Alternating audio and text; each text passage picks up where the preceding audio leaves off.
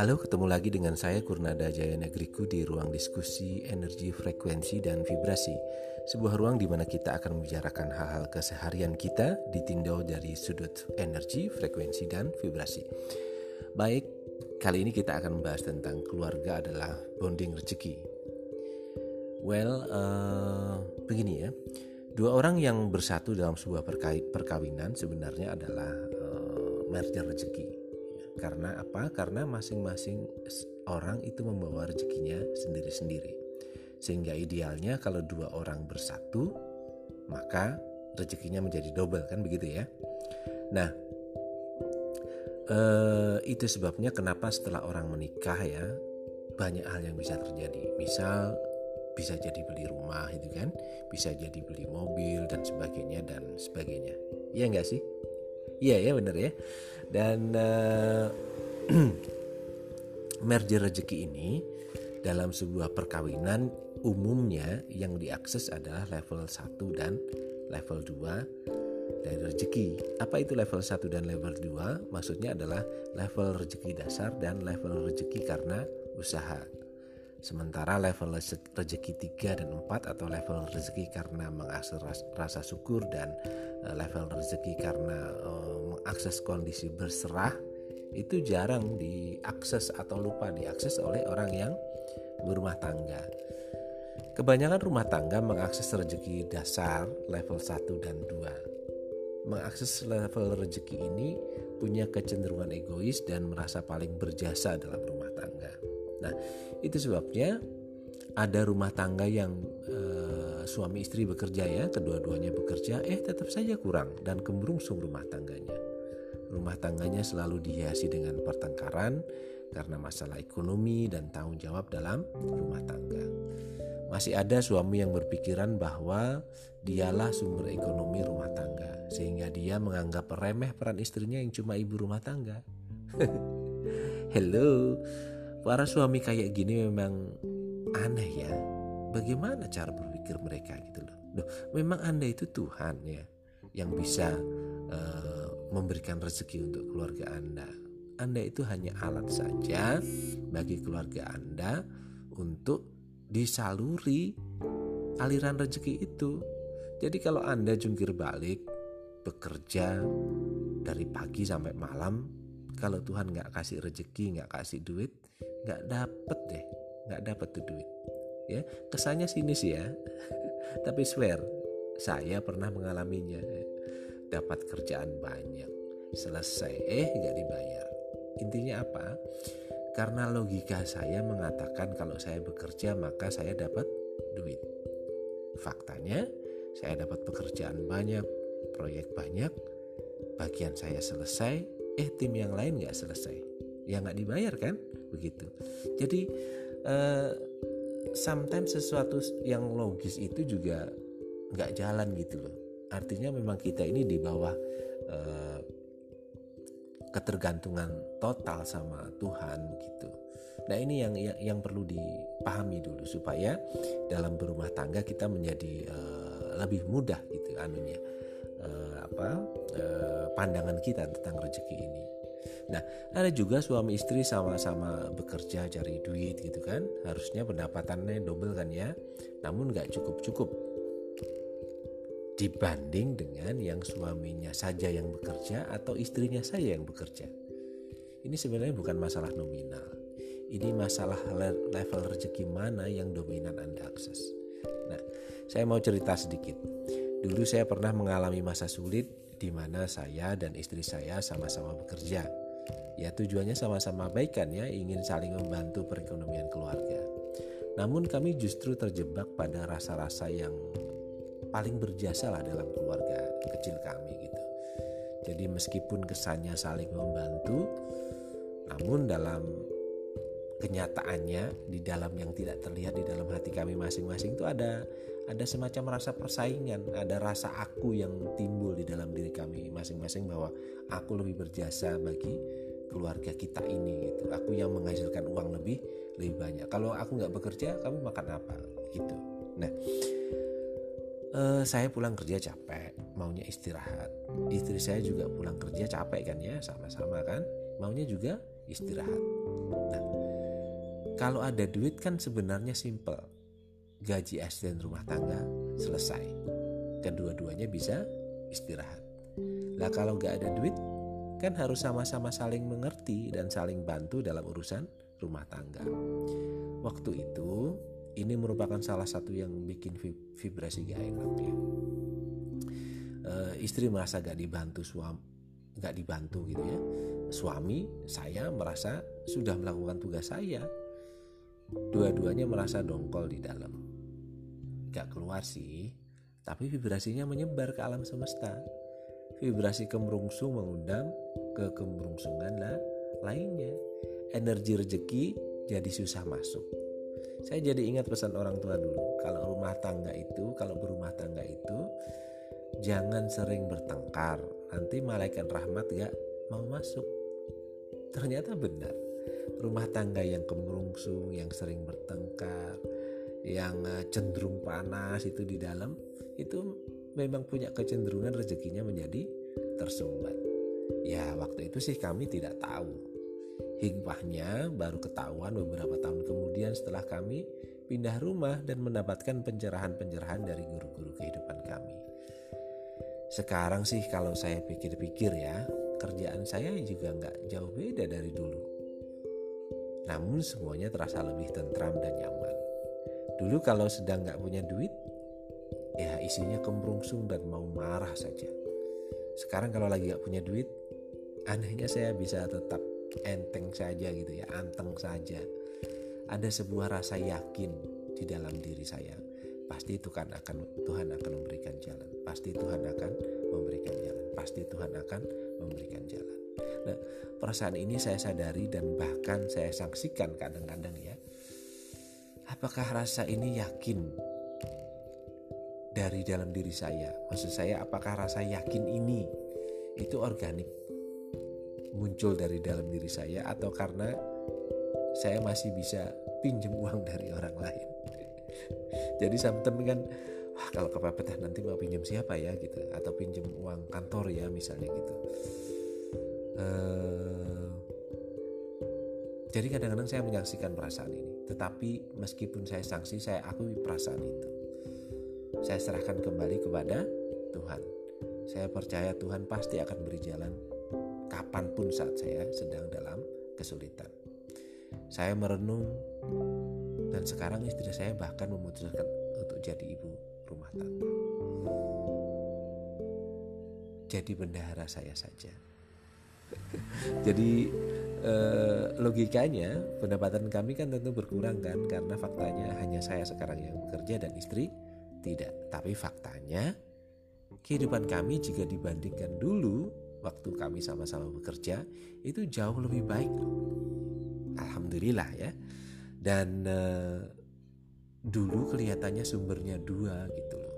Namun di dalam saling menghancurkan karena ego merasa lebih berjasa itu tadi. Sekarang kelihatannya sumbernya satu, namun sebenarnya rezeki yang dilewatkan ke saya adalah 3 buah potensi rezeki. Rezeki saya, rezeki istri saya, dan rezeki anak saya. Satu yang sekarang jauh lebih besar dan kuat dibanding 2 yang dulu. Itu intinya. Ya, itulah yang saya alami. Dan yang saya ceritakan ini adalah apa yang saya alami. Saya bukan pegawai ya, juga bukan pengusaha begitu. Sehingga duit bagi kami datang semata atas kemurahan Allah saja. Datang semata atas kemurahan Tuhan saja. Kalau saya mengandalkan keahlian saya saya sudah pernah coba itu dan ternyata nyungsep kan, hancur gitu kan. Itu tadi pikiran bahwa kalau saya bekerja saya dapat uang, kalau saya nggak bekerja dari mana saya dapat uang begitu kan. Faktanya tidak selalu berjalan seperti itu. Jadi sekarang tugas kami berdua, tugas kami bertiga dengan anak saya adalah berusaha, bersyukur dan berserah. Saya berusaha sebaik mungkin di bidang saya, membantu pekerjaan rumah. Istri saya berusaha sebaik mungkin ngurusin rumah tangga dan membantu saya. Anak saya berusaha sebaik mungkin sesuai kapasitasnya. Sisanya kami berdoa dan berserah. Susah enggak? Susah men, susah Paul di awal-awal merubah mindset beginian ini, susah karena terbiasa mendahulukan ego. Ya ego saya, ya ego istri saya. Ya sampai akhirnya kami berkesimpulan bahwa keluarga adalah bonding rezeki. Artinya bonding ini adalah ikatan gitu loh. Bahwa kalau kita sudah berumah tangga, itu orang-orang yang masuk dalam rumah tangga itu sebenarnya masing-masing menyumbang potensi rezeki untuk rumah tangga itu. Nah, kalau kita bisa mengharmoniskan bonding ini, memahami peran masing-masing dan saling mendukung, insya Allah rezekinya juga akan harmonis. Sebaliknya kalau bonding ini dirusak oleh rasa-rasa ego dari masing-masing anggota keluarga, ya rezekinya akan seperti itu, seperti yang saya ceritakan tadi. Well, ini kesimpulan saya ya, ini apa yang kami alami dan dari pengamatan saya juga sepertinya seperti itu terhadap orang-orang lain. Oke. Mudah-mudahan ini bermanfaat buat Anda yang mendengarkan channel ini dan nanti kita ketemu di topik yang lain yang lebih menarik. Baik, Assalamualaikum warahmatullahi wabarakatuh.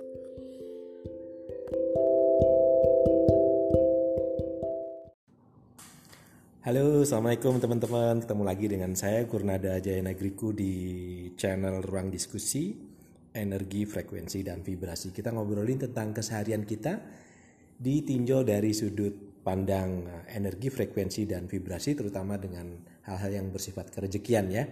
Oke teman-teman, kita hari ini akan bahas tentang susah tidur dan aliran rezeki. Well, saya mau cerita, ini pengalaman subjektif saya ya. Dulu zaman saya masih kemerungsung, saya susah tidur ya.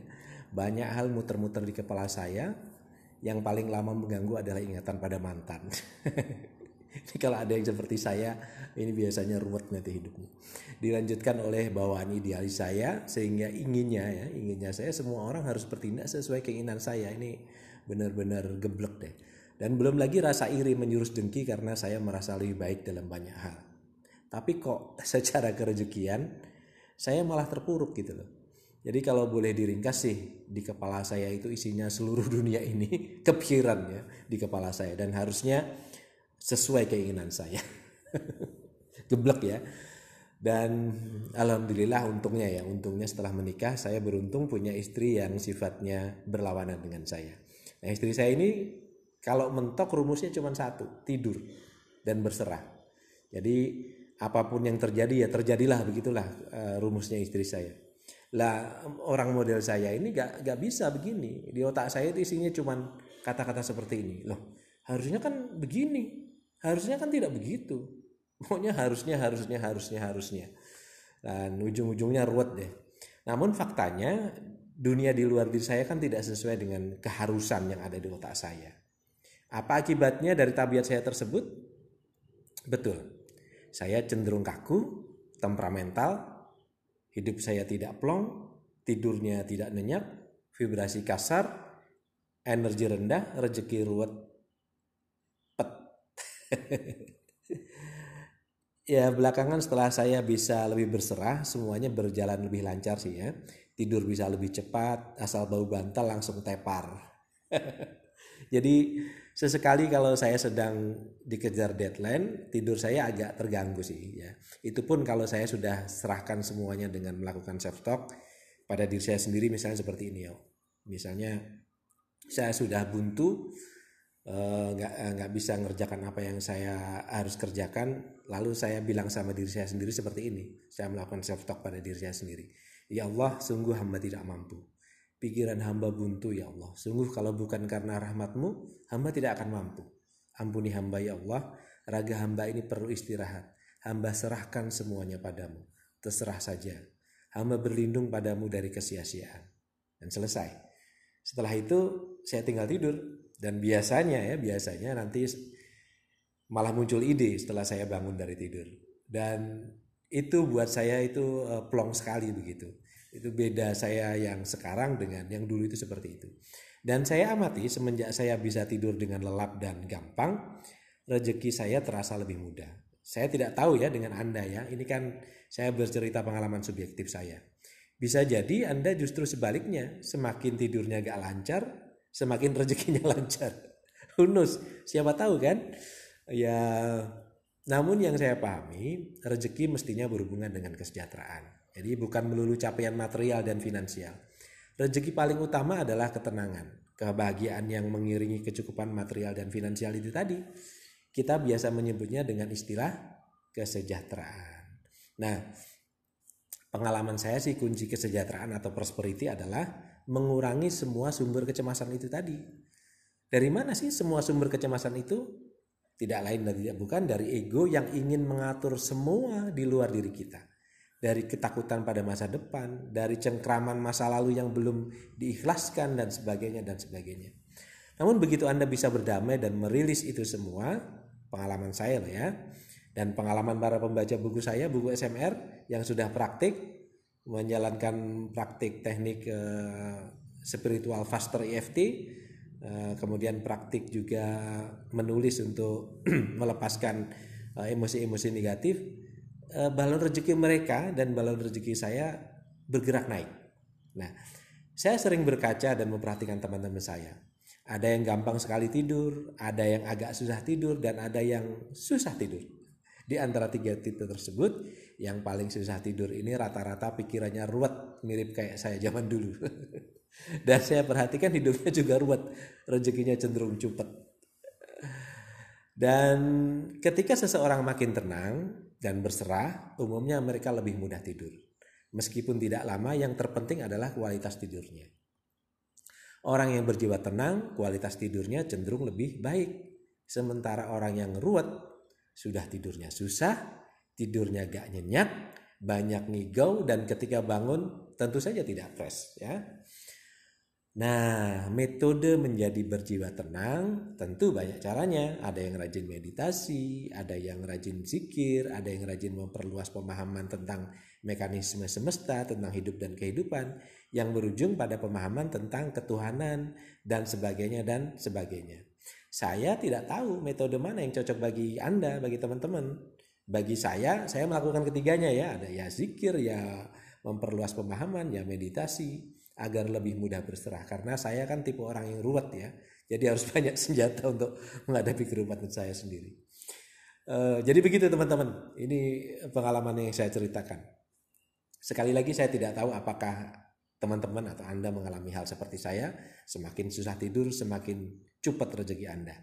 Dan kalau itu yang terjadi, barangkali teman-teman bisa coba mengikuti apa yang sudah saya lakukan. Semoga setelah itu rezeki teman-teman bergerak naik, balon rezekinya pelan-pelan naik, dan mudah-mudahan semakin hari semakin naik, semakin hari semakin besar, dan ujung-ujungnya nanti Anda mengalami proses kesejahteraan baik secara finansial maupun spiritual.